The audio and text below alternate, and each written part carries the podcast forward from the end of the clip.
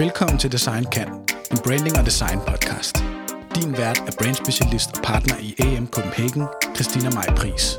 Velkommen til podcasten Design Kan. Jeg har i dag inviteret Morten Grubak, Executive Creative Director Vice Virtue Northern Europe, Clara Prier Knok, Associate Creative Director at Uncle Grey, co-founder af Ministeriet for Kreativ Reklamekvinder, Rikke Christine Østergaard, Director of Branding and Marketing hos The Advice, og samtidig værter afsender på podcasten Karrierekvinder. Og det er et lidt specielt afsnit i dag. Og til dem, der sidder derude og tænker, er der overhovedet et ligestillingsproblem i Danmark? Så vil jeg starte med at slå fast, at ja, det er der.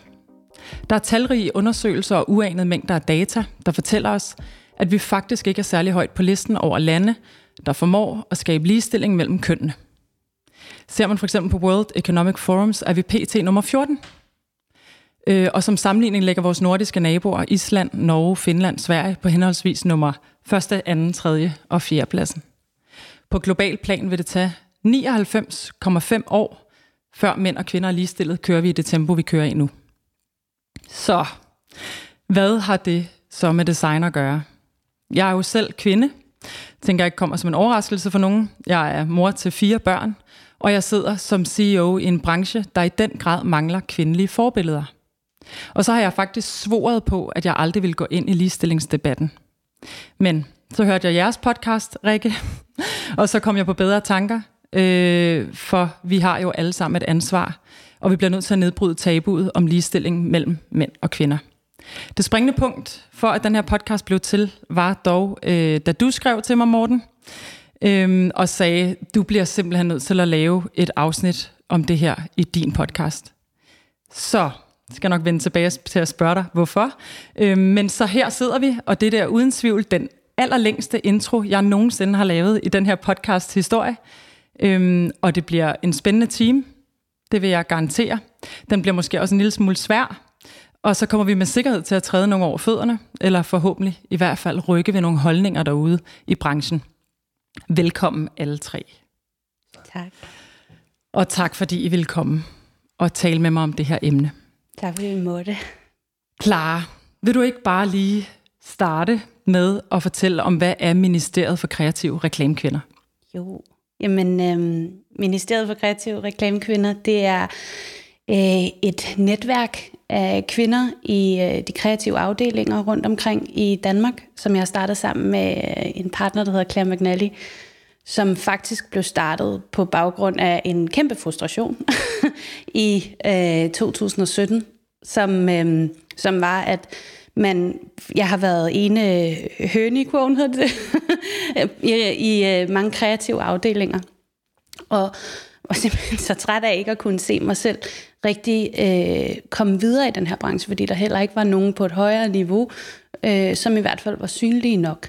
Så øh, det er egentlig på baggrund af den frustration, som vi så startede det her. Øh, det er jo egentlig, det, det er jo ikke bare et netværk, det er jo også en platform. En platform, hvor man kan øh, anbefale hinanden. Man kan skrive øh, inde i vores Facebook-gruppe, om, jamen, vi skal bruge en øh, kvindelig instruktør. Er der nogen, der har, øh, nogen, der har erfaring med det? Eller, øh, altså, så, man, så man hjælper hinanden. Man, man ved også, hvem der er derude. Så når der endelig skal anbefales nogen til noget, så kan man rent faktisk øh, få lige så mange kvinder, som man kan få mænd.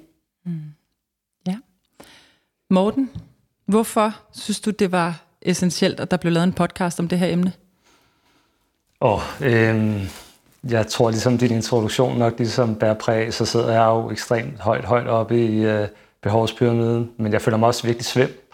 Øhm, og øh, jeg anerkender flat, at, du ved, sådan, at øh, jeg har blinde vinkler i den grad der, men samtidig så føler jeg også, at debatten er gået død. Øh, jeg synes, den er gået lidt i stå herhjemme. Jeg ved, I gør en masse klar for, øh, for folk i tale, men jeg synes, det er enormt vigtigt, at vi får snakket om det her. Øh, og så kan den vakse lytter jo sikkert spørge sig selv om, hvad hjælper det, vi sidder og snakker om det her fire fine minister. Øh, men sådan spoiler alert, nok ikke så meget. Men, men jeg tror stadigvæk, at øh, vi er nødt til at have den samtale øh, i alle de kanaler, vi kan have. Øh, og en af de ting, som jeg sådan, øh, her på det seneste har hørt, det var øh, et interview med, øh, med hende forfatteren, der har skrevet den øh, bog, der hedder Argumenter mod kvinder, hvor hun siger, at øh, at det, man skal se den her samtale som, eller ord som generelt set, det er lidt ligesom små dråber af gift. Øh, at øh, når man har fået nok af det på et eller andet tidspunkt, så vil man mærke effekten. Så øh, jeg har i virkeligheden bare fået spredt en helvedes masse gift sammen med jer. Så det er det, jeg håber, vi kan få ud af den her, øh, den her team her. Fantastisk. Rikke, for hvad er det, to og et halvt år siden, startede du øh, podcasten Karrierekvinder. Og øh, som jeg også øh, kommer ind på min intro, så har den i den grad rykket ved mig. Øhm, på alle mulige ledere og kanter. Og jeg vil sige, at jeg var jo en af de kvinder, der før jeg hørte din podcast, øh, øh, ville se lidt ud som et spørgsmålstegn, hvis folk sagde, at der var et stort problem. For jeg ville tænke, hvad, altså, er der det? Er det så slemt? Og øh, er vi ikke kommet videre? Kan vi ikke bare please stoppe med at nævne det, for så er der ikke nogen, der opdager, at jeg er kvinde i virkeligheden.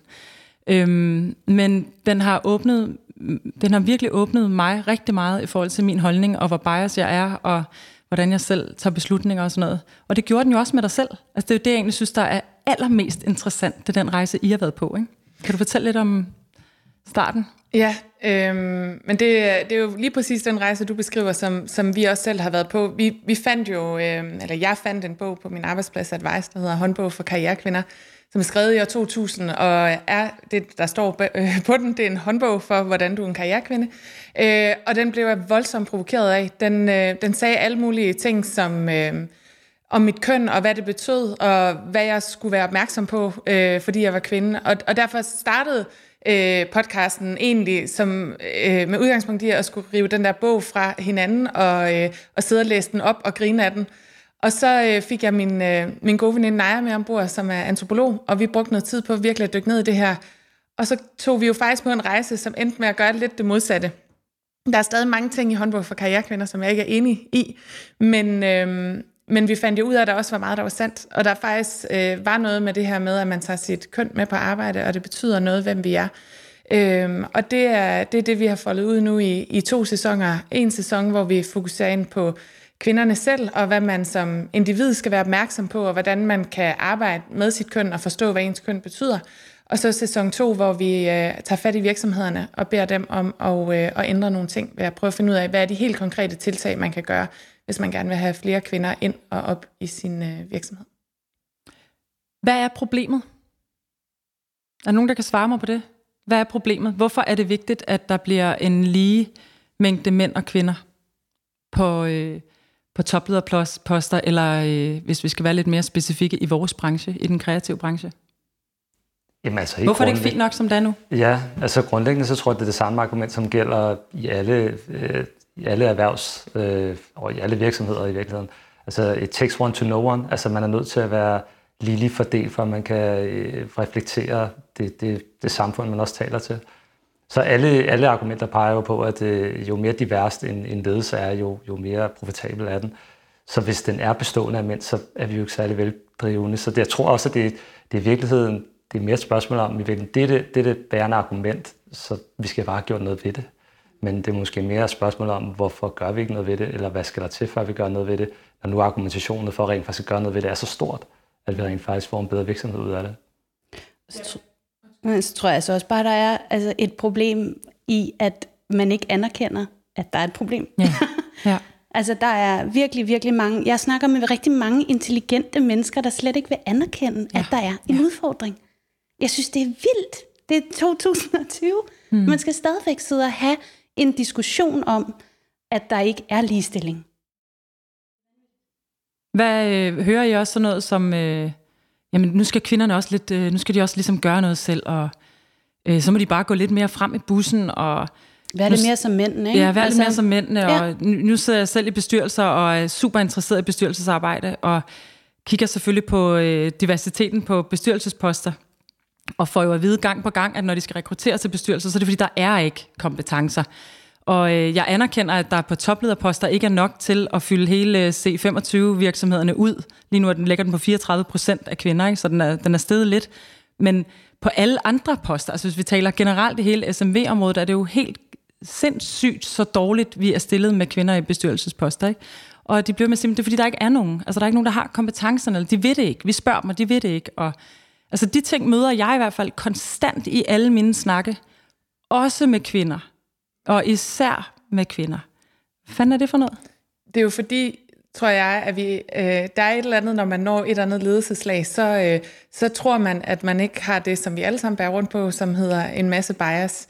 Øhm, og jeg tror, det, det vi plejer at sige i podcasten, er det, det værste bias, man kan have, det er, at man ikke øh, har nogen bias. øh, og det er åbenbart det, der sker på et eller andet niveau, øh, når man skifter job. Øh, så, så, øh, så det der med, at man ikke kan finde kvinderne, eller de ikke ved det, eller de siger nej, eller de ikke er der, det, øh, det vil altså det er jo et mirakel, hvis det er tilfældet. Vi uddanner øh, rigtig, rigtig mange dygtige kvinder, flere end mænd i mange uddannelser faktisk. Øh, og de flyver op ad karrierestigen ind til et vist niveau, og så stopper det.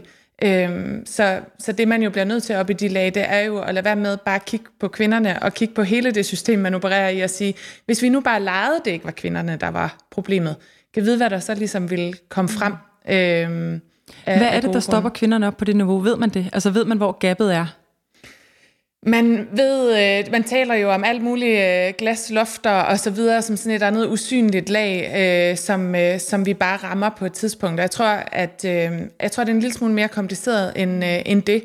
Øh, man kan til dels prøve at lege lidt med det begreb, øh, og for eksempel kalde det en glassko, hvis man sådan skal bygge det på nogle gamle eventyr og så videre. Det her med, at vi har ligesom idéer om, hvordan en leder ser ud, hvad for en form de har, og hvis vi ikke kan se, at de passer ned i den der glassko, jamen så, så får de ligesom ikke jobbet. Så det, så det er en af de problemer, der, der sker, at vi ligesom ikke kan, kan genkende vores stereotype billede af, af en leder i de kvinder, der sidder i vores virksomhed.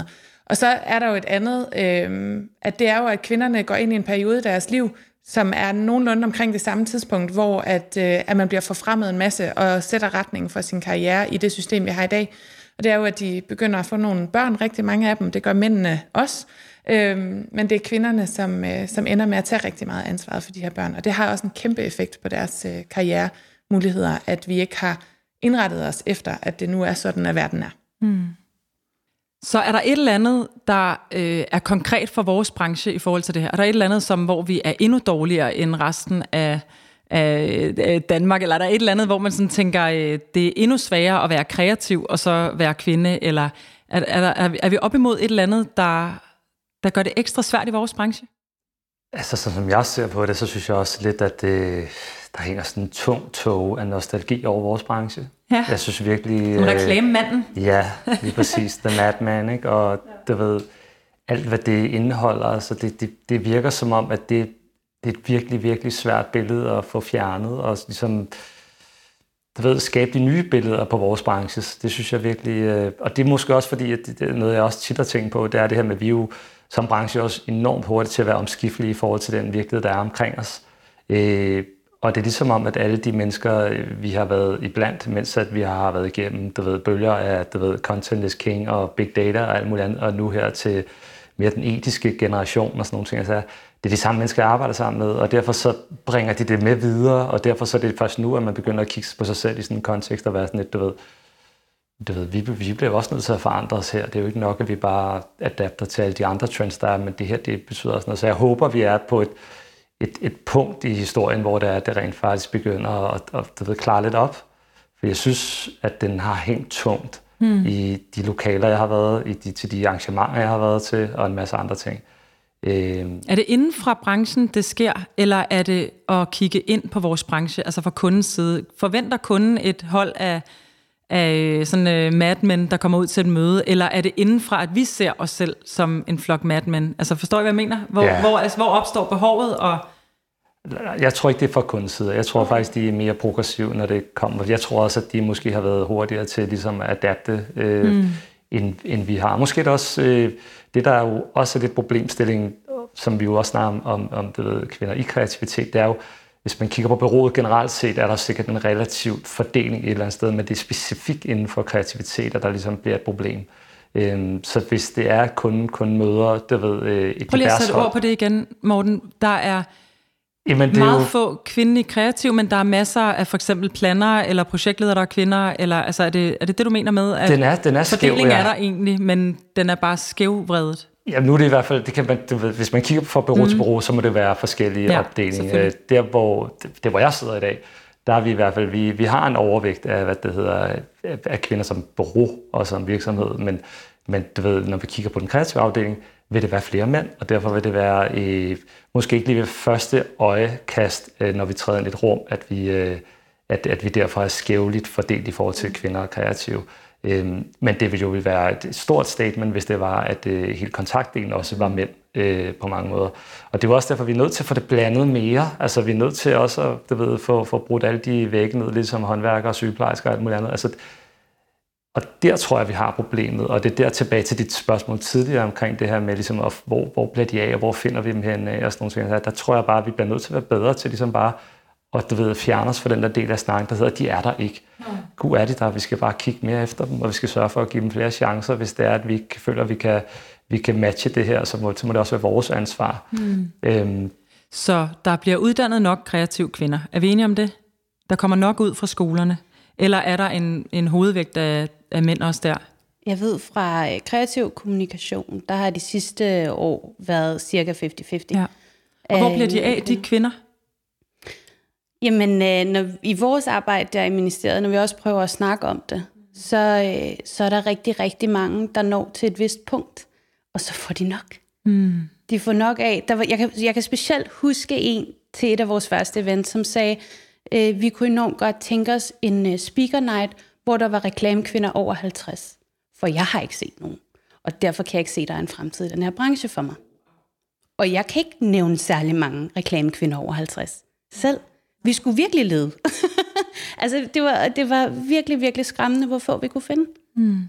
Og så, jeg tror også, man skal passe på med at lave den der opdeling imellem kontakter og, og det kreative, og sige, det er der, de mangler, fordi vi har jo lidt den modsatte udfordring. Nu jeg er jo mere i kontaktdelen, øh, og vi har jo lidt den modsatte udfordring, at øh, vi har jo en kæmpe overvægt af kvinder i for eksempel projektlederroller, og så er det sjovt nok mændene, der på et tidspunkt begynder at stikke af og lave strategi og så videre, og det er også ofte dem, der laver strategi, som ryger op i ledelsen og bliver direktør og så videre. Og jeg tror, der sker rigtig meget, i hvert fald i, i jeg, kan, jeg har svært ved at tale sådan i, i den kreative del, men i vores del, hvor at vi der er jo få, der ligesom har en uddannelse, der en til en giver et job i reklamebranchen. I hvert fald, øh, vi, vi, man kan tage mange ruter, når man først er der. Øh, og det vil sige, at der ligger et kæmpe ansvar ved de ledere, der sidder øh, ude i virksomhederne til at spotte de rigtige talenter. Og hvis de tilgår det med deres egen bias, så ser de, om oh, hende der, hun er god til at holde styr på tingene. Jeg kan godt lide, når hun er med på mine projekter og sørger for, at jeg kommer tiden osv. Hun er nok en rigtig god projektleder. Og så misser man måske et strategitalent. Og det samme med, med mændene. Måske sidder der nogle rigtig dygtige projektledere, som bliver tvunget ind i en form som, som strateg, som de egentlig ikke har det godt øh, i. Og og måske er det nogle af de samme tendenser, der også gør det gældende i det kreative, men, men de er der jo, og så på et eller andet tidspunkt, så sender vi dem i nogle retninger, som, øh, som gør, at de så ikke får den samme rejse, som mændene gør. Det der er en vildt god pointe, og nu snakker vi om, øh, om det var 50-50 på uddannelserne, men det er jo ikke det eneste sted, man kan finde ansatte. Altså man, man, kan, man kan lede tusindvis af steder. Ikke? Altså, der var jo, apropos nostalgi, men der var jo en gang, hvor der ikke var uddannelser, hvor at art directoren var graffiti-maler, og mm. øh, tekstforfatteren var, var journalist tider. eller et eller andet. Ikke? ja. Mandlig mm. graffiti-maler, ja, mandlig ja, journalist. Ja, ja, ja, ja. Men, øh, ja. Ja, hvor, er de, hvor er de kvindelige graffiti-maler? Jeg forstår det.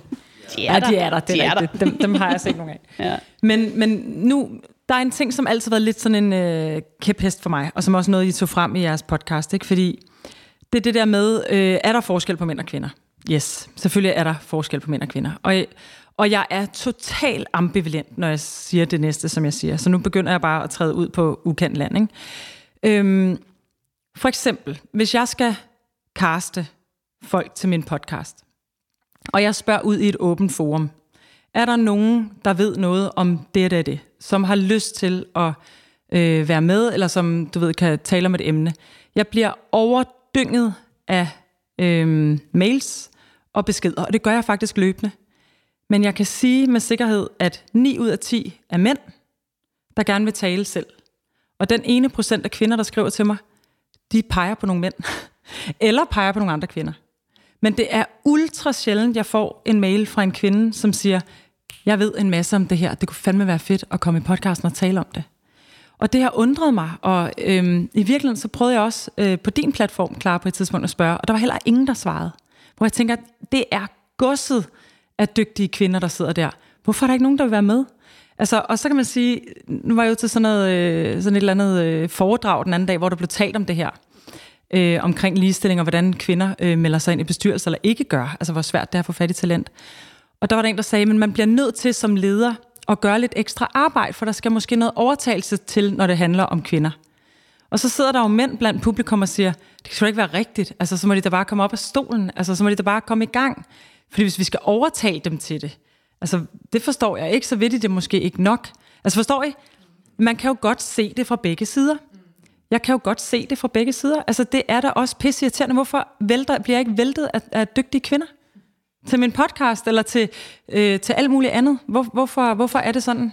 Øhm, nu, nu siger jeg noget, som måske også er sådan noget, der kan skræmme nogen væk, men, øh, men jeg tør godt at våge, jeg skal nok uddybe det. Det, der ofte sker, det er, at mænd tror, at de kan mere, end de kan, og kvinder tror, at de kan mindre, end de kan. Øh, og det store spørgsmål er, hvorfor? Fordi det er jo ikke, fordi der ikke er dygtige mænd, og sådan noget. Der er jo mange mænd, der også kan en masse. Øh, men, men vi dykker jo ned i sådan en virkelig, virkelig øh, kompliceret verden af, hvad, hvordan det er, vi ligesom er opdraget, og hvad det vi har lært af god opførsel. Og, øh, og man kan jo se i, i research helt tilbage fra børnehave, eller hvordan at piger bliver behandlet anderledes end drenge, og hvilken effekt det har på, hvordan øh, vi så reagerer, når vi kommer ud på arbejdsmarkedet. For eksempel et barn, der græder, som man tror er en pige, vil blive trøstet og holdt om, og en dreng, der græder, øh, vil blive, øh, vil blive øh, sur, og han skal bare lige, og uh, du kan godt, og så videre. Så vi opdrager faktisk piger og, og, og drenge så forskelligt, at det også kommer til at have en effekt øh, langt senere hen i livet. Så vi er som kvinder ofte mere tilbageholdende i, øh, i hvad, vi, hvad vi tør udtale, eller hvad vi tror, vi kan, eller hvad vi, om vi tør at sige, at vi kan noget. Fordi det får vi også at vide er lidt utiltalende. Hvor mændene ligesom lærer, at, øh, at de, skal, de skal tage fat, og de skal ture, og de skal gå forrest. Så de er ligesom opdraget til, at selvfølgelig ved de en masse, eller så kan de da i hvert fald finde ud af, hvad det er. Øhm, så jeg tror, der ligger jeg tror, det er rigtig, en rigtig observation. Det interessante spørgsmål er bare, hvorfor er det, det er sådan, og hvordan er det, vi fikser det, i stedet for at fokusere på, at kvinderne bare skal tage sig sammen. Fordi det, øh, det er sådan set ikke det, det handler om. Så skal mændene også tage sig sammen og, og back off, hvis de ikke ved, hvad de taler om. Det er jo ikke det, der er, problemet. Men jeg tror, det er godt at være klar over, at det er sådan, det forholder sig. Jeg øh, kan huske, på et tidspunkt, så var jeg ude og snakke til jeres øh, arrangement klar, øh, hvor jeg skulle fortælle om min, min rejse ind i branchen. Og øh, jeg har sådan en historie, som er en del af min rejse, som er, at jeg har en tvillingebror. Øh, jeg tror, jeg har fortalt den før, men du ved, han laver det samme som mig, og øh, han endte med at få et job, før jeg fik. Da han så får et nyt job, så øh, lader han sit gamle job gå videre til mig. Øh, og på det tidspunkt vidste jeg ingenting om, hvad det var, jeg lavede. Øhm, og den Fortalte de til arbejdspladsen, at I havde skiftet personen ud? Eller troede de ja, stadig, at han introducerede mig bare. Han introducerede mig bare og sagde sådan, prøv at høre, øh, ham er, han ligner mig, han kan det samme som mig. Og, og du ved, faktisk var, at jeg kunne ingenting. Men min bror havde lovet mig, at han ville hjælpe mig igennem det her forløb her. Og jeg synes jo selv, at det var sådan meget, da jeg fortalte historien, fordi det er sådan, at det er kom ind i det. Fordi min bror han ligesom sagde, det ved, sådan, gav mig den her mulighed, og jeg tænkte sådan, jeg er fræk og tage chancen, og det skal I alle sammen gøre, sådan noget der. Og jeg kan huske, at jeg var færdig med at fortælle historien, så var der en, der rækkede hånden i vejret og sagde sådan, er det ikke bare røv arrogant og bare tage et job, selvom du ved, du ikke kan en skid? Og der, det var ligesom om, at der faldt tyren bare for mig, bare sådan, at det var sådan, nå ja, okay, det var ikke en heldig historie. Det var ikke en historie om, hvor, hvor, hvor, hvor, hvor fedt det var, at jeg turde tage en chance her. Det var bare et præcis billede af, hvordan jeg er opdraget som, som dreng eller mand, mm. eller en privilegeret til at tro, at jeg altid kan tage du ved, det, jeg vil have, eller du ved, kan klare ting, som jeg virkelig ikke kan, og bare hopper ud i det. Mm. Så du ved, det var virkelig det, der skete. Det var ikke mig, der fik en chance, der gjorde noget andet. Så det, det synes jeg var en stor øjenåbner for mig. Det der. Det var, jeg gik hjem derfra og var en fedt, hun corner mig der, og jeg synes selv, at det var skide godt. Altså, så, så ja. altså, jeg, jeg, vil, jeg vil sige, at en ting, jeg også altid har hægtet mig på, det er, i hvert fald inden jeg hørte jeres podcast, Rikke, det var, at når folk begyndte at tale om ligestilling, så sagde jeg, det, det kan jeg sgu ikke mærke. Det har aldrig mærket. Jeg er en af drengene. Jeg føler mig som en af drengene. Altså, øh, jeg føler, at jeg har mange flere drengesider end pigesider. Altså, så alt det der tøsefnis, det er slet ikke mig. Altså, jeg har haft så mange sætninger, jeg har kørt igen og igen og igen.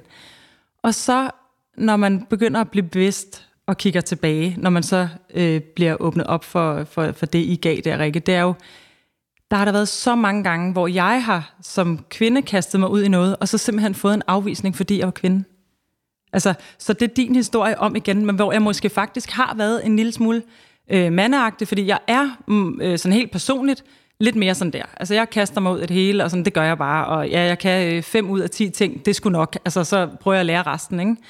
Øhm, men der har været gange, altså også helt, og det, det gør jo ondt at fortælle, men også helt op på sådan et bestyrelsesniveau, hvor man, hvor man sådan siger, jeg vil være fantastisk i jeres bestyrelse, og så får jeg et svar tilbage, som ikke handler om mine kompetencer, men som handler om, at der allerede sidder en kvinde i bestyrelsen, og at hun dækker ligesom det bløde, og øh, derfor har de ikke brug for mere blødt. Og det er, altså, det er ordret.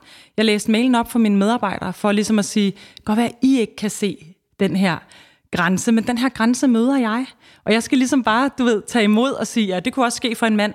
Nej, det kunne det fandme ikke. Ikke lige det der. Eller jeg skal stå over for medarbejdere, som føler, de kan tillade sig at sige nogle helt andre ting til mig som chef. Fordi jeg er kvinde. Altså, som jeg ved, og selvfølgelig kan jeg jo ikke bevise det, men jeg ved, de aldrig ville have sagt sådan til en mandlig CEO. De vil aldrig have været så personlige. De vil aldrig have hakket på den måde. Du ved, et eller andet, hvor man sådan tænker, der mangler jeg kraftet med bare øh, en tissemand. Ikke? Altså, jeg mm. mangler simpelthen bare noget andet der, og det har jeg bare ikke. Og det, det er virkelig noget, jeg er blevet bevidst om på, den, på det seneste eller de senere år, at jeg rammer det fandme hele tiden. Men det, det der med at blive bevidst er jo en stor... Jeg tror, det er det spørgsmål, jeg hører allermest når, i vores branche, når jeg prøver at tale om det her, som jeg jo også sagde før, jeg synes faktisk, det er svært at tale om, når det er min egen branche, og det er jo også lidt øh, interessant, at man har den reaktion. Men det spørgsmål, der oftest kommer, er, prøv at give mig et eksempel på, hvornår du nogensinde er blevet behandlet anderledes, ja, fordi du er en kvinde. Øh, er der nogensinde nogen, der har troet, du var sekretæren? Føler du, folk ikke tror på din faglighed? Alle de der. Og det er jo, du har nogle meget konkrete eksempler, men for mange er det jo meget mere komplekst end som så.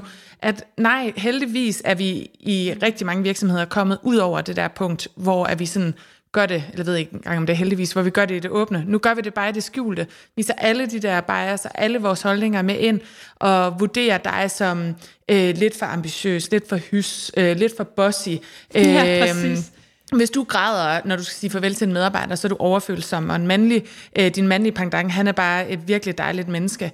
Øh, og når du siger, at nu skal vi nå de mål, eller så er der nogen, der ryger, så er du, øh, så er du simpelthen ubehagelig. Ja. Øh, jeg og er han er en kælling. Ja, kælling. Og han ja. har jo fokus på bolden. Mm, og, det er jo, og det er jo de der små nuancer, som hele tiden er, er problemet. Øh, og det, der, er, der er en meget sjov undersøgelse, som, øh, hvor man har, har lavet en beskrivelse af en leder, og så har man i, givet den ene øh, øh, halvdel del af sin af gruppen øh, beskrivelsen, hvor personen hedder Howard, og så den anden har fået øh, beskrivelsen, hvor lederen hedder Heidi. Og så beder man dem om at vurdere, øh, om de gerne vil arbejde for den her leder. Folk, de elsker Howard. Han er en guttermand, han er mega dygtig, super kompetent, de vil gerne drikke øl med ham, de elsker ham.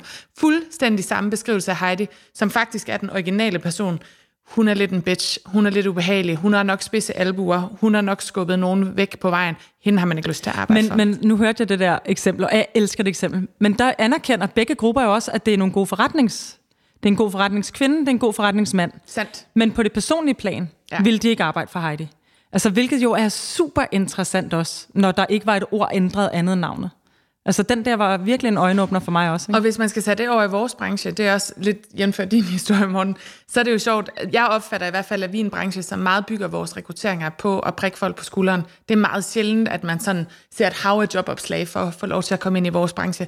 Man skal ligesom kende nogen, og så bliver man prikket og hentet mm. rundt til alle de der forskellige bureauer i vores lille, i vores lille verden. Øhm, og, hvis man, og hvis det er sådan nogle ting, vi også bærer rundt på, øh, når vi rekrutterer, Øhm, så er det jo derfor, at de der kvinder ikke bliver flyttet rundt og forfremmet og får de gode jobs, fordi det kan godt være, at de er dygtige, men kan vi lide dem? Passer de ind? Er de lidt for bitchy? Er de lidt for meget? Så tager vi manden, der kan det sammen, fordi han er cool. Øhm, så, så jeg tror, at der har vi, i modsætning til mange andre brancher, måske et endnu større problem, fordi at vi er så indspiste og tit plukker vores kollegaer rundt omkring. Mm. Der var et andet eksempel, I kommer med i podcasten, som jeg synes er interessant at bringe frem, og det er det her med den her øh, minoritetsgruppe. Altså når man er kvinde på et toplederniveau, og i den kreative branche i virkeligheden bare at være kreativ øh, på, på et øh, niveau, som du er klar, så bliver vi en minoritetsgruppe, om vi ved det eller ej. Og der er blevet lavet en masse research på minoritetsgrupper. Og det som, nu siger jeg det bare som jeg forstod det, Rikke, det, som øh, der sker, når man er en minoritetsgruppe, og man har magten, så har man meget svært ved at give magten til en anden fra samme minoritetsgruppe. Det var også en haroplevelse, fordi det viser sig jo, at vi som kvinder er mega dårlige til at pege på hinanden og ansætte hinanden, og du ved, være stepstone og få hinanden op i systemet. Fordi vi på en eller anden måde er direkte en til en bange for, at hun så kommer og tager det fra os. Det, som vi har bygget op. Det er jo voldsomt. Altså, det er jo voldsomt og voldsomt irriterende at det skal være sådan der. Vi burde, ja, vi burde jo ikke gøre andet, end at prøve at hive kvinder med os. Altså bare øh, danne en lang kæde, og så bare øh, gå i gang, ikke? Hvad, hvad tænker du om det? Jamen, øhm, vi er, øh, min makker der i ministeriet, hun har noget, der hedder The Cool Girl Syndrome, som er lige præcis dem der, der gerne vil være en af drengene og i flokken, og der kan man rigtig godt lide at være alene i flokken, som du siger, ikke? Og det bliver ødelagt, hvis der lige pludselig kommer nogle andre og tror den, den position, og det er derfor, det er enormt vigtigt. Altså, kvinder er kvinder værst. Det, øh, det var sådan en saying, ikke? og det er derfor, at man bliver nødt til også at skabe et, øh, et netværk, så man lærer hinanden at kende, og man finder ud af, okay, de andre damer er også cool. altså, så, så man ligesom på den måde kommer, kommer lidt tættere på hinanden, og det er vi enormt dårlige til. Ja, og så kan jeg da godt forstå, at mænd kan synes, det er pisse irriterende. Men for fanden, hvis I ikke engang selv kan finde ud af det, kom nu, ikke? Altså, jeg kan godt se pointen, og, og jeg har haft masser af debatter bare på hjemmefronten, fordi min mand jo også er i reklamebranchen, hvor, at, øh, hvor vi har haft masser af snakke, hvor han siger, men altså, øhm, jeg kan ikke, altså selvfølgelig kan jeg godt anerkende, at der er et problem, men jeg kan ikke se, hvad, hvad fanden er problemet egentlig? Altså det er jo bare at komme ud over rampen og sådan noget, og jeg kan jo, jeg kan jo, godt, jeg kan jo godt se grundlæggende ideen i det, ikke? Det er bare, hvordan pokker får vi det i talsat så meget, så vi rent faktisk kan begynde at rykke på det. Altså, Ja, man bliver jo nødt til at lave, altså nu snakker vi om sådan noget rekruttering, bare lige på vejen herud mig i morgen. Mm. Øh, det der med, når man rekrutterer til en, øh, til en post, jamen så skal man bare have øh, 50-50, eller mm. hvad man nu beslutter sig for, fordi det nytter ikke noget, at du kun snakker med mænd. Nej. Det gør det bare ikke. Du skal, og så kan det godt være, at det tager længere tid, fordi at man ikke selv lige sender mailen, eller selv sætter mm. sig i spil. Men, øh, men, men så, vi, vi må bare ikke være dogne på det her område. Altså, vi prædiker det for vores kunder, at og purpose, og du ved, når det så kommer til os selv, hold kæft, hvor er vi dårlige til det. Det er sindssygt. Ja. Det er det. Og jeg tror også lige nøjagtigt, at vores branche her i Danmark er lige nøjagtigt lille nok til at tage rekruttering af HR alvorligt nok. Så det, det er netop den der sådan lidt gamle verden, hvor det er, det er bare sådan, jeg kender ham der, og så får vi den person ind og sådan noget der. Mm. Øh, så det er enormt vigtigt, at man ligesom får brudt med den der cirkel, der er det der, fordi jeg tør godt anerkende, at det ved selvfølgelig, har jeg ansat mænd på baggrund af, at jeg er en mand, fordi jeg ergo kender mand, flere mandevenner, end jeg har kvindevenner. Mm. Øh, og derfor, jeg ved, hvor dyr en hyring er. Hvis jeg, hvis jeg hyrer en, der er forkert, så er det enormt bekosteligt for virksomheden. Øh, derfor er det enormt vigtigt for mig også at kende personen, inden jeg hyrer dem. Ergo har jeg et større 360-billede af en anden person, jeg kender allerede på forhånd, end, end, end det ved nogen, jeg skal til at finde mm. helt øh, fra scratch af. Øh, men det går ikke. Det, det går ikke at bruge den metode. Det, du er nødt til at sørge for, at det, at det ikke er mig, der træffer beslutningen mm. alene, men Præcis. vi minimum har fire på, som sidder med en helt anden holdning til personen og møder dem på et helt andet sted. Og jeg tror, øh, det, det var sådan, vi ansat for år tilbage, men nu synes jeg, at det er blevet bedre i forhold til ligesom at sørge for, at det, det, der er en mere færre proces omkring mm. det. Men, men, men jeg synes stadigvæk, at vi mangler at blive bedre til ligesom, at, og som du også siger, også have et, et, et, et, et jeg siger det på dansk, ikke point of view, øh, på, øh, på netop det her med rekruttering omkring, at det ikke bare er nok, når vi ser, at der er en, en, en, en øh, position åben, som, har, som er en magtposition på et bureau, så er det ikke nok bare at sige, du ved, lad os finde den bedste. Altså, ja. Så er vi nødt til at have det ansvar, og så kigge på resten af branchen som helhed og sige sådan lidt, vi er nødt til at reflektere det også som branche, ikke bare kun som os. Og jeg ved godt, det er den sværeste del af samtalen her, det er jo det der med, at vi er jo nogle små virksomheder, der bare skal få det hele til at fungere og overleve og tjene penge og sådan noget der. Og hvad kommer det også ved? Men hvis, vi, hvis det ikke kommer os ved, så ender vi bare med at fortsætte det her møllehjul her, mm. hvor det er, at vi bare sådan hele tiden har selv nærmest, i stedet for at kigge på det som en helhedsbranche. Det er jo fuldstændig klimadebatten om igen. Fuldstændig, men jeg, jeg føler bare, at det, det er der, hvor jeg også føler, at vi, vi er nu, og vi er nødt til at reagere på det nu.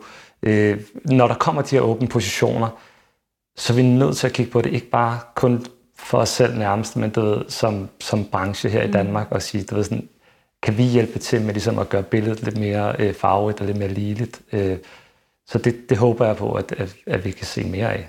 Også fordi, som du er inde på, det er jo en god forretning. Ja. Altså, det er det bare. Mm. Og noget, som jeg også synes, man oplever i stigende grad, det er, at kunder siger, prøv at høre, I kan ikke bare rokke op med, øh, med fem mænd. Mm. Det kan I ikke. I bliver nødt til at finde en kvinde. Altså, og for at sige, de sidder jo på den anden side af bordet med rigtig, rigtig mange kvinder. Altså, mm. de, har jo, de gør det. Og så er der jo den kontroversielle grund. Den er, det er jo også en af dem, som I har debatteret øh, meget klart det her med.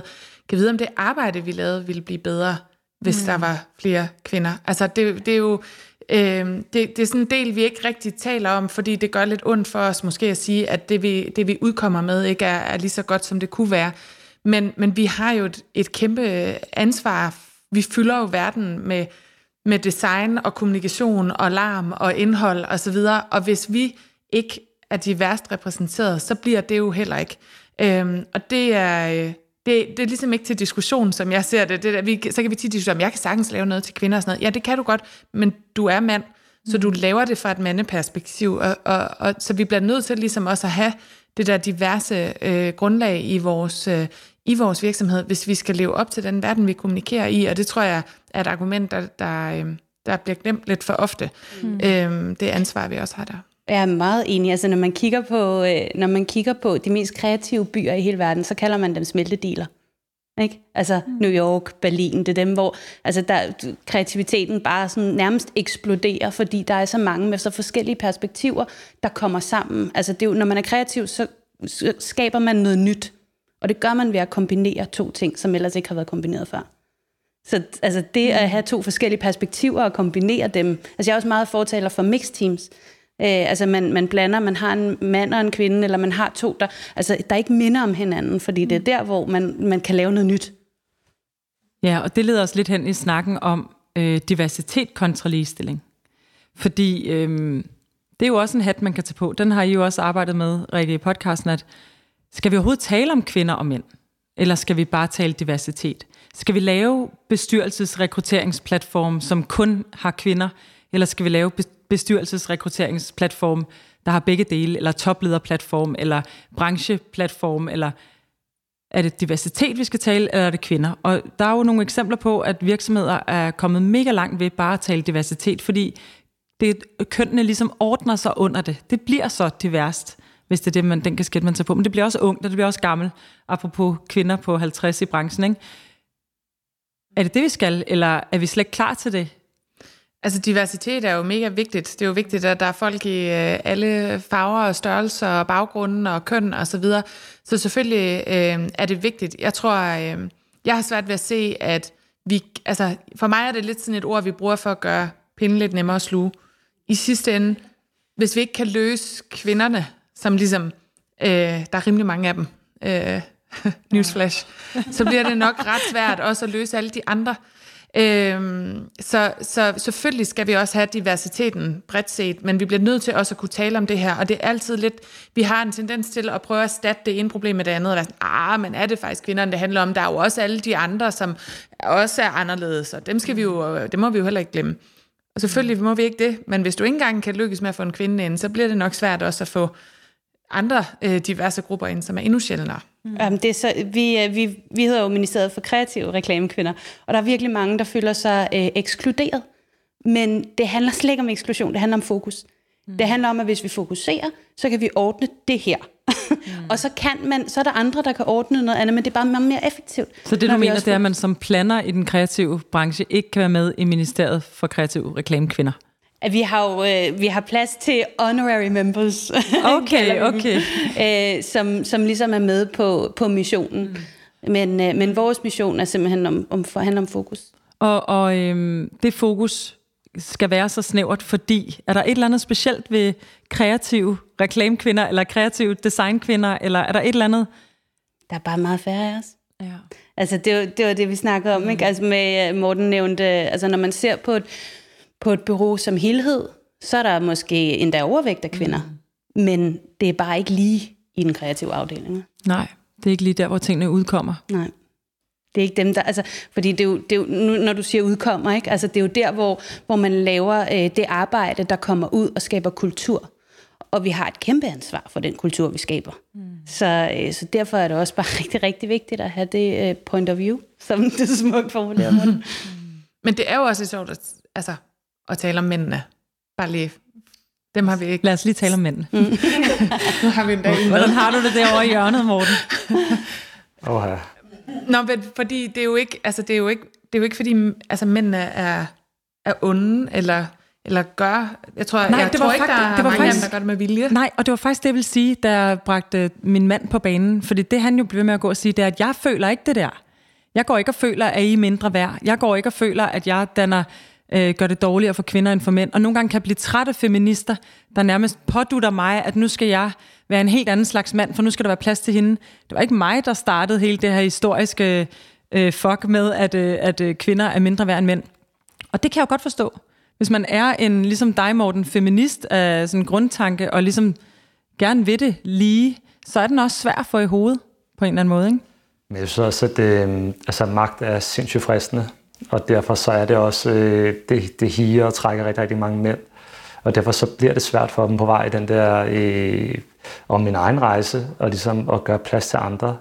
Øh, Ja, så jeg, jeg tror også, at det er en af de ting, man også skal have mere fokus på i virkeligheden. Om, og, du ved, man er nødt til at være mere bevidst på den der rejse, man er som mand også, og du ved, ligesom sørge for at give mere plads, også for at selv at bære det ansvar omkring, øh, at det, der er omkring en, ligesom også øh, reflekterer det.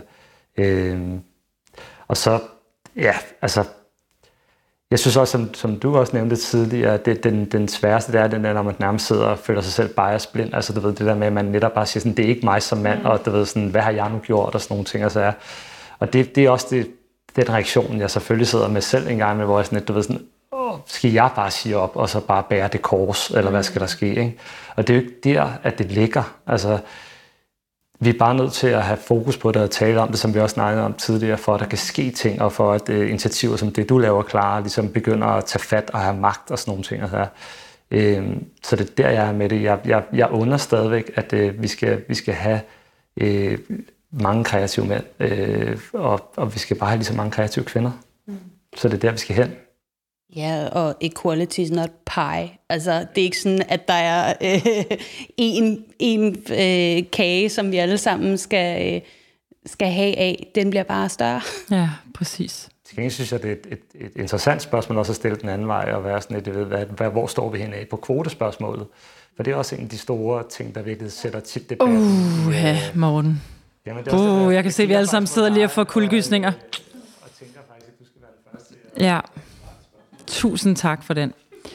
Øhm, jeg siger, som rigtig mange andre siger, at jeg har, jeg har været top imod kvoter. Altså, jeg synes virkelig, det var en dårlig idé. Og det synes jeg ikke længere. Og det er ikke, fordi jeg siger, at vi skal indføre kvoter i morgen, men der skal simpelthen gøres noget. Og det skal der, øh, det skal der helt op på toplederposter. Og der er kvoter bare et værktøj. Jeg havde en episode, hvor jeg sidder øh, til sådan en, en øh, øh, Øh, sådan en bestyrelsesuddannelse, hvor der er et rekrutteringsbureau inden og fortæller om, hvordan de rekrutterer bestyrelsesmedlemmer. Og øh, han begynder at tale om det her med kvoter og siger, at det vil vi jo ikke have. Og vi sad måske øh, 20% kvinder i forsamlingen, og han siger, at det vil vi jo ikke have, det er jo ikke der, vi vil ud. Og han står og har en masse pointer omkring det her. Og så siger han, jeg har jo faktisk aldrig prøvet, altså ikke for ikke at gøre nogen kede af det, øh, mm, mm, mm, virkelig disclaimer, disclaimer, disclaimer. Øh, og jeg sad og var højgravid på det tidspunkt, skal sige, så jeg havde også bare hormoner helt ude på tøjet, ikke? og kunne bare mærke, at han skulle bare slet ikke gå ind på det område. Øh, især fordi jeg kunne mærke, hvilken vej han var på vej i. Ikke? Lige lugt i helvede. Men han siger, øh, når jeg sidder på et rekrutteringsbureau, så får jeg jo aldrig nogensinde nogen, der skriver til mig og siger, vil du være sød og give mig øh, 10 kvinder? Og så, øh, og så siger han, så hvad, så hvad skal jeg gøre som rekrutteringsbureau? Hvad skal jeg gøre? Hvor jeg så rækte hånden op og sagde, har du nogensinde prøvet, at der er nogen, der skrev til dig, jeg vil gerne have 10 mænd? Altså, hvor han var sådan, nej, nej, det, altså, nej, det var jo ikke sådan, man opererede. Nej, hvad, hvad, altså, så, så du bliver nødt til at tage ansvar til dig selv. Så må du simpelthen sørge for at have så mange i din pulje. Du bliver nødt til at tage noget ansvar, sådan, så du kan servere fem kvinder, fem mænd. Altså, så, så når jeg siger ja til kvoter, så er jeg ikke sikker på, hvor kvoterne skal ligge henne. Om de i virkeligheden skal ligge et andet sted end i selve bestyrelsesrummet, fordi der sidder jeg selv i nogle bestyrelser og kan se, at det kan være svært lige at finde den rette kompetence lige nu. Men om de i virkeligheden ligger på rekrutteringssiden eller et andet sted, men jeg tror 100% på, at der skal gøres noget. Sådan. Ja. ja. jeg, jeg vil godt samle den op, så jeg er dejligt at høre. Øh, det, jeg tror, det man skal huske med kvoter, det er, at de skal jo også repræsentere den branche og den talentpulje, man har. Så vi har sådan et andet Præcis. sjovt billede af, det er sådan 50-50, og så skal man gå ud på gaden og vælge en tilfældig kvinde, bare for at få tallene til at gå op. Det skal jo, hvis man er i en, i en branche, hvor der er få kvinder, så bliver kvoterne nødt til også at afspejle, at afspejle det, og så skal man i stedet for så arbejde på, at der gerne skulle komme nogle flere kvinder på et tidspunkt. Jeg tror, det, som, det argument, som rigtig mange bruger imod kvoter, er jo det her med, jamen jeg vil ikke vælges bare på grund af mm. mit køn. Mm. Det er ligesom det, vi bliver ved med at sige. Og det helt bizarre er jo, at vi kvinder er blevet fravalgt på grund af vores køn ja, i hundredvis af år. Mm. Og så har vi lige pludselig et kæmpe problem, når det vendes om, øh, som er en lille smule mærkeligt. Plus vi også siger i det, at vi ikke tror, at vi er kompetente nok. Og der er jo masser af kompetente kvinder, så selvfølgelig bliver du ikke valgt på grund af dit køn. Du bliver valgt til trods for dit køn, mm. øhm, fordi du er dygtig nok. Så jeg tror, lidt ligesom diversitet og ligestilling, hvis man ikke kan sluge kvoten, så kan man måske kalde det en målsætning. Der er få ledelser og bestyrelser, mm. der, ikke, der ikke vil nå en målsætning. Så kald den det, men altså sæt der i hvert fald bare for, hvor I gerne Og sæt en ordentlig målsætning. Fordi det er jo også en, der, en af tingene, der er udfordringen. Altså, der bliver sat alt for lave målsætninger, og de er alt for langt ud i fremtiden. Og det, det er simpelthen ikke godt nok. Øhm, så kommer, nu har vi taget kvoter, så kommer børn. Den var vi lidt inde på. Øhm, og øh, jeg har ikke noget øh, forudindtaget svar på det, men jeg ved, at jeg var også inviteret ud hos jer, øh, klar og tale om, hvordan det var at være mor i den her branche, eller i det hele taget at skulle vælge, at nu skal jeg være mor. Og der var min indstilling, inden jeg kom ud til jer, også, at øh, det har jeg sgu aldrig tænkt over. Altså, det, øh, det har jeg faktisk ikke tænkt over. Men jeg var så mega heldig, at det bureau, jeg var på, blev jeg gravid, mens jeg var studieansat. Og, øh, og de sagde, vi er så vilde med dig, Christina, du skal være med på teamet, så vi ansætter dig bare fuld tid øh, fra nu af, så du også kan få noget barsel. Altså så den der følelse af, at der var aldrig nogen mur imod mig, der var ikke noget, øh, du er blevet gravid, hvad gør vi nu? Der var simpelthen bare et ønske om, at jeg skulle være på teamet, så jeg blev ligesom mødt med den, og det er jo den, jeg har givet videre. Det er jo den, jeg har givet videre til mit team og mine medarbejdere, og derfor har jeg jo været forskånet. Nu har jeg så fået fire børn, og mine sidste to børn har jeg haft med på arbejde, siden de i og for sig var to uger gamle. Ikke? Øhm, og det er jo også en måde at gøre det på. Men jeg er jo godt med på, hvor stort et problem det er med barsel, og i forhold til det her med øremærket barsel, og skal man virkelig ud i sådan en øh, ting for at kunne få folk på toplederposter, eller handler det mere om, at kvinder i virkeligheden bare gerne vil være sammen med deres børn derhjemme, så de ikke har lyst til, at mændene skal tage den del, og så er der ikke plads til dem. Altså, forstår I, der er jo så mange aspekter af det her, hvor vi ikke bare kan øh, lave øremærkethed ud af det, fordi så kan det være, at vi faktisk gør en hel mængde af kvinder utrolig ulykkelige. Hvad tænker du om det? Og jeg ved egentlig godt, hvad du Altså, jeg er jo stor fortaler for øremærket mm. barsel. Øhm, ikke kun fordi jeg tror på, at det kan skabe mere ligestilling, men også fordi jeg synes, at mændene har ret til at se deres børn. Mm. Øhm, og, jeg, og jeg bliver igen og igen overrasket over, at de ikke kæmper for det. Mm. At de er villige til ligesom at, at afgive den, den, den ret. Øhm, så, så, så det går jeg meget, øh, meget ind for. Jeg tror, øh, jeg tror, at det man skal... Langt størstedelen af folk får jo børn. Der er nogen, der ikke gør, men rigtig mange gør. Og det er ligesom en givet i vores karriereudvikling. Så jeg vil egentlig, jeg synes, at, at samtalen handler for meget om de der børn og de der 12 måneder, og ikke omkring, hvordan vores arbejdsliv er indrettet, og særligt i vores branche. Øhm, fordi det, det er jo jævnført de der traditioner og sådan noget, som du nævnte, Morten. Det er jo en branche, hvor man ligesom øh, skal sidde hele natten, og man gerne skal tage en all-nighter og ud til awardshow og drikke panje og det ene og det andet. Det er jo ligesom det der fortællingen om det. Hvordan passer det lige, at man så skal hen klokken tre, og, øh, og hvordan får man det til at hænge sammen? Så jeg tror også, det er derfor, at mange kvinder ligesom forsvinder, fordi vi har ikke ligesom indrettet os som branche. Og, og det er jo ret interessant i halen på de sidste par måneder, om vi nu måske har lært, at man faktisk godt kan arbejde øh, en, på en lidt anden måde, end hvad man plejer, om det kan have en effekt på ligestillingen. Øh, fordi det, det er jo egentlig det, der er problemet. Mm. Øhm, at, øh, at, at vi ikke kan se, at de to ting, øh, at de to liv hænger sammen mm. øhm, i langt større grad, end at, at der er en barsel her og der. Den, den er der jo øh, mm. for rigtig mange. Jeg synes også, det er sjovt, hvad I siger i podcasten med, at i virkeligheden, så øh, at, bliver det jo en kompetence at få børn. Altså, det, det er også en lille smule sådan... Øh, jeg synes, den var lidt svær at sluge faktisk, fordi det var sådan et, åh, jeg, jeg havde også det der med, hvis jeg er ude og holde et øh, foredrag eller et eller andet, at jeg bliver præsenteret som øh, CEO og mor til fire, eller du ved, den der følelse af sådan, okay, øh, stop det, altså vær sød, det vil jeg aldrig gøre med, med, hvis det var en mand, der skulle på scenen. Men, men alligevel, jeg skulle da også stolt af mine børn, og jeg ville da, altså nu mine første børn var tvillinger, jeg ville da aldrig have været så effektiv på arbejde. Og jeg ville nok aldrig have nået dertil, hvor jeg er i dag, hvis jeg ikke havde fået tvillinger. Altså det kan jeg jo se på, på folk, der ikke oplever det med at få børn og få tingene til at gå op, og der er noget andet end en selv osv. osv. Der er nogle ting, der måske så ikke bliver dannet der, skal det være, det bliver dannet med noget andet. Men at det rent faktisk er en kompetence, synes jeg også er interessant. Hvad, hvad tænker du om det, Morten? Jamen, det, det synes jeg, du er helt ret i. Altså, jeg synes jo, det at være far er, eller være mor er det vigtigste job, man kan have. Ikke? Øh, og jeg synes også, for mange mandlige kreative, tror jeg der også virkelig, det er en kompetence, der, der kan virkelig hjælpe dem til at løfte dem selv til det næste niveau. Øh, det at lige pludselig få et andet ansvar, end bare, du ved, sin egen karriere, og hvad der nu følger med der.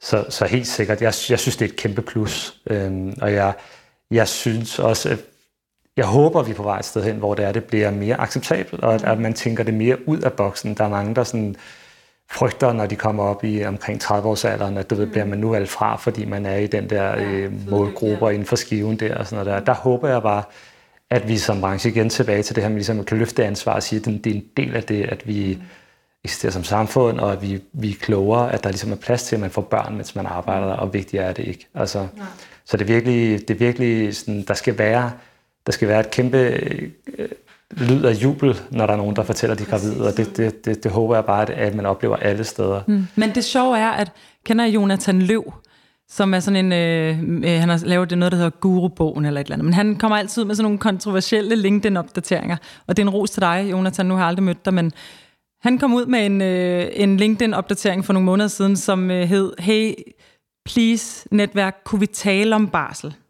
Kunne vi tale om, hvor mega svært det er at være en lille virksomhed, når en går på barsel. Kunne vi tale om, at det faktisk er crucial, at det faktisk virkelig er svært at få økonomien til at hænge sammen, når der er en, der vælger at gå på barsel, som er fuldstændig naturlig. Kunne vi bare tale om det? Kunne vi nedbryde tabuet? Og der, øhm, der skrev jeg til ham, prøv at høre, jeg er, jeg skrev ind i tråden, jeg er både mor og virksomhedsejer og leder, og kan godt mærke slaget i maven, når der er en, der, øh, der skal på barsel. For det gør ondt. Altså, der, er, der er crucial stillinger, hvor jeg tænker, hvad gør jeg nu? Det gør jo ikke, altså det skal jo ikke ødelægge glæden ved det, eller at man ikke vil ansætte folk, men det selvfølgelig er det forretningskritisk, når et lille bureau mister en øh, vigtig medarbejder i øh, 9-12 måneder. Det er der ingen tvivl om. Men det, der var interessant ved det her, det var at se tråden efter Jonathans spørgsmål. Han blev simpelthen lynchet. Altså, han blev hated af så mange mennesker. Øhm, der var også selvfølgelig også mange, der, der ville tale om det, men folk, der sådan var sådan... Øh, hvad er det, du... Øh, det, det skal vi slet ikke tale om på den måde, fordi det handler slet ikke om det. Alle skal bare have lov til barsel. Jamen, det er jo ikke det, jeg siger. Vi bliver nødt til at tale om... Jamen, det er fuldstændig lige meget. Hvis du siger det der, så skaber du et problem, og det må der ikke være. Hvor der er noget forretningskritisk, eller et eller andet, som jo så slet ikke kommer i tale der. Ja, og det er jo svært, fordi ja. det er jo, altså det er virkelig, fordi jeg kan godt forstå, at det, at det kan være en, en, en udfordring, og det er jo også derfor for eksempel, så, men vi, vi kommer jo ikke til at fjerne den, medmindre vi ligesom beslutter os for, at vi ikke skal, skal lave børn mere. Øhm, så der er jo noget med at udvide, altså udligne problemet, Præcis. og sige, jamen så skal det ikke kun være kvinder, der bærer ja. den byrde, det er, at de skal væk i en ja. periode, eller den glæde, det er, at de skal væk i en periode. Mm. Mændene skal også øh, både have glæden og, og byrden. Øh, til dels hjemme og på arbejde. Øhm, og så tror jeg også, der ligger noget i at lade være med at være så forudindtaget omkring, hvad en barsel er. Ja. Og også at ture i ens virksomhed og tale med de medarbejdere, der skal på barsel, både mænd og kvinder, om hvad de ønsker deres barsel. Mm. Nu, jeg er, jeg har ikke selv børn, men, men har sendt rigtig mange kolleger på, på barsel, og igen og igen bliver overrasket over, hvad der kommer frem, når man faktisk tør sætte sig ned og tale med dem både mændene og kvinderne, og sige, hvad kunne du egentlig godt tænke dig? Og når de ringer en måned ind i deres barsel og siger, at de keder sig, så meget, at de egentlig gerne kunne tænke sig måske at få lov til at være lidt på et projekt, eller få lov til at tage et kursus, mens de er væk, eller at de har behov for at fuldstændig tjekke ud, og så taler vi om det, øh, om de gerne vil med på strategitur mm. og julefrokost og så videre. Altså bare de der ting og få talt om dem, så begynder man også lige pludselig at få et mere nuanceret billede af, hvad det egentlig vil sige, når nogen er på barsel, mm. og hvad behovene er. For der er også mange, jeg tror, der går tabt i det der, mm. fordi vi går ud fra, at de skal væk et år, og vi må ikke ringe ja. til dem, vi må ikke tale med dem, vi må overhovedet ikke tænke på, at de eksisterer. Og der er faktisk mange, som godt kunne tænke sig øh, at finde en mere fleksibel måde at holde sin barsel ja. på. Ja. Og der tror jeg også, at noget af løsningen måske kan ligge. Ja, ja helt sikkert. Øhm, og man kan også sige, en af de ting, som tit kommer frem, når man taler om barsel, det er, når vi siger, at det er forretningskritisk og det er dyrt, så er det faktisk egentlig ikke så dyrt at have folk på barsel længere. Det, det er ret vigtigt også lige at sige ud i den her øh, podcast, fordi det oplevede jeg meget, da jeg var ude og tale hos jer, klar, at folk troede, at det var utroligt dyrt, og derfor så lavede de en kæmpe byrde på virksomheden, og så skulle de af med rigtig mange penge, fordi de skulle betale den her. Men selvfølgelig er der barselsrefusioner, der er vi jo, der er vi jo heldigvis dækket ret godt i, i mange tilfælde. Dog er det jo det der med at mangle personen, og det det du så siger med, at man kan tale mere fleksibelt i forhold til, hvordan barsler kan være. Men er det ikke også, øh, nu, øh, nu taler jeg fra en større virksomhed selvfølgelig, så der er lidt bredere skuldre der, men, men, men er det ikke også lidt det, at, du ved, at det, den udfordring gør, at man, man får skabt noget nyt, og jo, man får præcis. taget over, og man finder ud af, at virkelig vi bare alle sammen tager en jul i det her system ja. her. Og øh, vi havde en, øh, en ledende øh, kreativ kvinde, som gik på barsel her for en måned siden, og altså, vi var ved at skide i, altså, i bukserne af, at hun skulle væk, fordi hun er så lige på en kunde. Øh, men man er også bare nødt til at se, du ved, vi, vi finder en løsning, og det, det skal man skulle kunne også i mindre setup, og så kommer der en god løsning det. Vi får rystet posen og får nogle nye øjne på kunden i stedet for. Øhm, så jeg tror, at under de her udfordringer, så kommer der nogle nye løsninger, der er spændende og gode, og måske trækker den anden retning. Så, så jeg tror også bare, det, at vi er så komfortable i, at det hele det bare kører. Ja. At man ligesom lige så snart, at man møder et eller andet udfordring, så er det sådan et, åh oh, nej, hvad gør vi nu? Ikke? Mm. Altså, Øh, jeg tror også, mange har gået rundt og bilder sig selv ind, de er super uundværlige, og faktum er jo helt lortet kører bare super meget videre for den dag, man træder ud af, af bæksen. Ikke? Altså, så det, er sådan, det er lidt den samme ting, store som små virksomheder, tænker jeg. Og kan vide, om det ville være et lige så stort problem for, altså om virksomheder ville opfatte barsel lige så stort problem, hvis det var mændene, der havde den. Ja. Bare sådan et, en tanke. Altså, vi har jo alle, der er jo, det barsel er jo ikke den eneste periode i ens liv, hvor man kan have behov for at stemple ud. Nej. Man kan blive syg, man kan have lyst til at rejse til Sydafrika og bo med sin familie, man kan øh, yeah. whatever. Der er jo mange ting, og de fleste i vores branche har på et eller andet tidspunkt sådan et andet firmaår, hvor vi beslutter, at vi skal lave et andet andet. Men det taler vi ligesom ikke om som et problem. Det, jeg tror også, altså, det, det er der, og, det, mm. øh, og vi finder en løsning på det, og, og, og, og hvis vi bliver ved med at fremhæve det som et problem, så bliver det også et problem. Ja. Men det er bare sådan, det er, og det er nærmest 100% af vores arbejds... Øh, altså markedet, som skal igennem det, hvis, særligt Præcis. hvis de der mænd også begynder at tage det. Vi skal til at afrunde. Jeg kan mærke, at jeg har en øh, lidt mere ro i maven nu, end da vi startede. øhm, skal man selvfølgelig høre det igen. Øhm, det har været mega fedt at gå igennem den her rejse med jer. Altså, det har været i hvert fald helt nyt for mig. Det har det ikke været for dig, Rikke, eller dig, klar, men dig og mig, Morten, vi har i hvert fald siddet helt for, øh, for første gang og virkelig debatteret det her, kan man sige. Øhm, er der noget, vi siger på faldrebet, er der et eller andet, hvor I tænker, det kom vi ikke ind over, det kunne jeg godt tænke mig lige at få en pointe med på, eller føler I, at vi har været godt omkring det her svære og sindssygt vigtige emne? Jeg kunne vildt godt tænke mig, at øhm, nu nævnte du den der LinkedIn-tråd, der blev ja. enormt fjendtlig, fordi man snakkede om barsel og små virksomheder. Jeg kunne enormt godt tænke mig, at, øh, at debatten ikke var fjendtlig ja. omkring at få flere kvinder ind. Altså fordi ligestilling, det handler jo om lige muligheder. Det, det handler jo ikke om, at vi alle sammen skal være ens, og vi er lige på den måde. Det handler jo netop om, at vi er forskellige, og vi har forskellige kompetencer, men på trods af det, så skal vi have lige muligheder. Altså, det er jo det, det handler om. For ja. Så det kunne være fedt, hvis vi kunne snakke om det, mm. i stedet for slet ikke at ville snakke om, at der er en udfordring. Ja. Meget enig. Godt sagt. Lad os, øh, lad os afslutte med den sætning. Ja, så håber jeg, vi får spredt en masse gift. Ja, ja præcis. og det gør vi. Og lad os love hinanden det, at ja. vi inden, for hver vores, øh, inden på hver vores bureau arbejder hardcore for det her.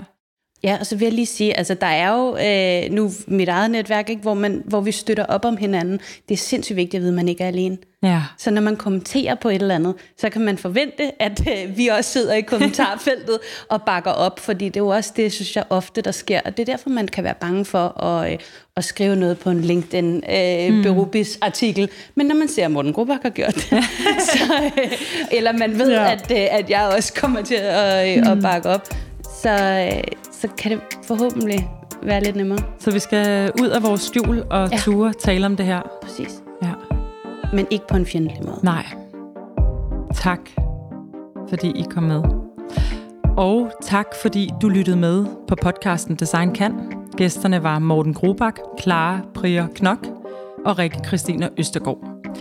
I kan følge podcasten på DesignKans hjemmeside, eller Facebook, eller på AM Copenhagens Instagram.